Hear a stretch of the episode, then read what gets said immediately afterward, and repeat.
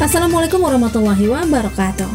Narasi Pos Media hadir kembali di ruang dengar sahabat semua dalam rubrik opini bersama saya Umur Fahri.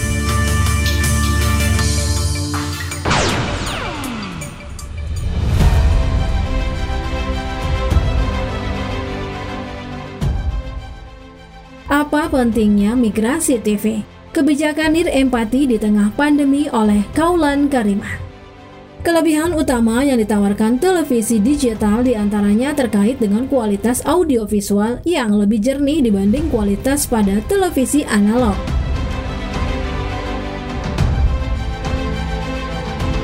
Sahabat terasi pos media, digitalisasi penyiaran yang ditandai dengan migrasi televisi analog ke televisi digital merupakan amanat dari Undang-Undang Nomor 11 Tahun 2020 tentang Cipta Kerja Migrasi tersebut secara khusus diatur dalam pasal tambahan pada Undang-Undang Penyiaran pasal 60A ayat 2 yang menyatakan bahwa migrasi televisi dari analog menjadi digital dilakukan selambat-lambatnya 2 tahun setelah Undang-Undang Cipta Kerja diberlakukan.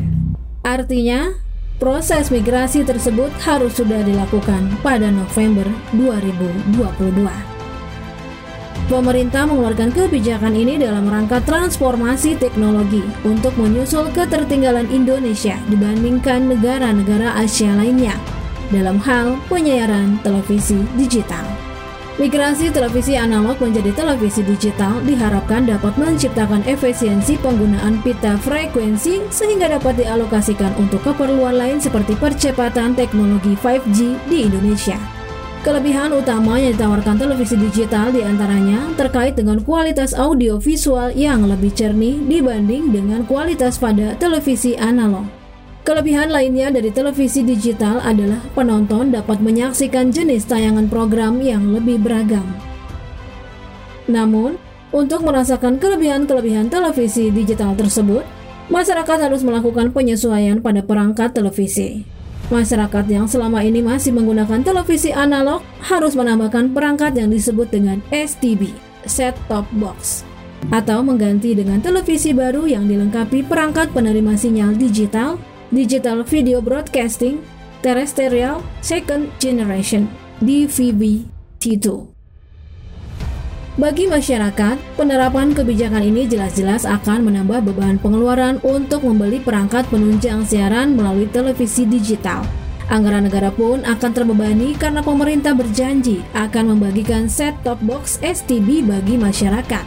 Direktur Penyiaran Kominfo dilansir dari situs Antara News menyebutkan sebanyak 6,7 juta set-top box STB akan dibagikan kepada keluarga miskin. Kebijakan ini selain berarti ongkos, juga sangat tidak kontekstual. Kebijakan yang mengatur digitalisasi penyiaran ini lahir dan diterapkan di tengah pandemi, di saat terjadi krisis di berbagai bidang.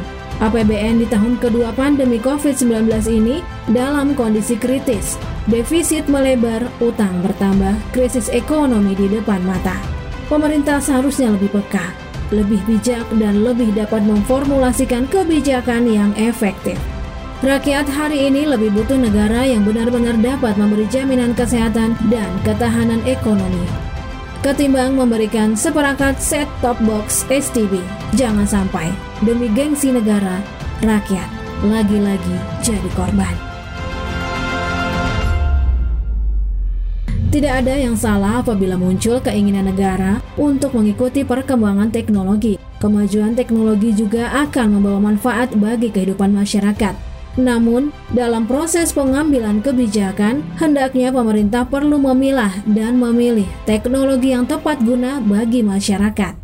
Terkait penyiaran, masyarakat Indonesia lebih butuh peningkatan kualitas program yang ditayangkan di televisi. Lebih butuh program yang mendidik daripada peningkatan kualitas siaran televisi secara teknis. Pemerintah perlu lebih berhati-hati dalam penggunaan anggaran untuk sebuah kebijakan, apalagi di masa pandemi. Kehati-hatian dalam penggunaan APBN diatur dalam sistem ekonomi Islam. Al-Quran sebagai landasan utama sistem ekonomi Islam merupakan satu-satunya kitab suci yang berisi perintah tentang bagaimana seharusnya negara membuat kebijakan mengenai pendapatan dan pengeluaran. Sistem ekonomi yang sesuai ajaran Islam menerapkan enam prinsip sebagai landasan rasional dan pengatur konsistensi pengeluaran publik. Keenam prinsip tersebut dijelaskan dalam kitab Al-Qawaid Al-Fiqhiyah. Salah satu prinsip belanja negara dalam sistem ekonomi Islam yang paling relevan untuk membaca wacana penerapan kebijakan digitalisasi penyiaran ini adalah belanja oleh negara diprioritaskan untuk penghapusan kesulitan dan kerugian, bukan penyediaan kenyamanan. Set-top box STB yang nantinya akan dibagikan pemerintah kepada keluarga miskin merupakan alat penunjang untuk menghadirkan hiburan melalui televisi yang cenderung pada penciptaan kenyamanan set-top box bukan prioritas dibanding dengan alat-alat dan fasilitas kesehatan yang sangat dibutuhkan di masa pandemi dalam rangka menghapuskan kesulitan dan kerugian yang dialami masyarakat sebagai efek sistemik penularan COVID-19. Sedemikian detailnya Islam mengatur urusan manusia, bahkan sampai pada urusan perekonomian negara. Negara yang menegakkan sistem Islam secara kafah memastikan rakyat tidak ada yang terzolimi karena penyalahgunaan anggaran negara.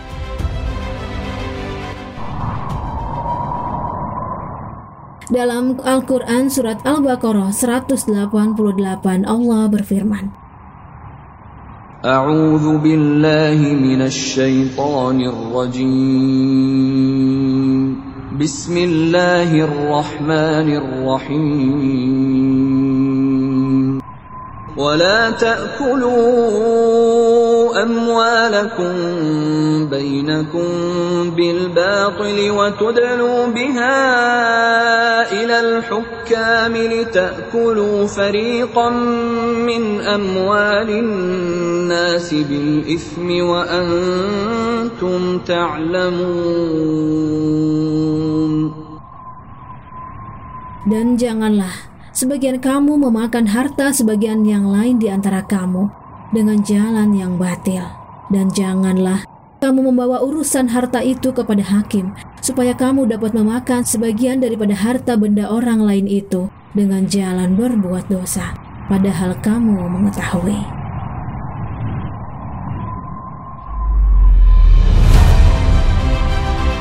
Sekian narasi pos media. Kita ketemu lagi dalam rubrik opini lainnya. Hanya di narasi pos media, cerdas dalam literasi media, bijak menangkap peristiwa kunci.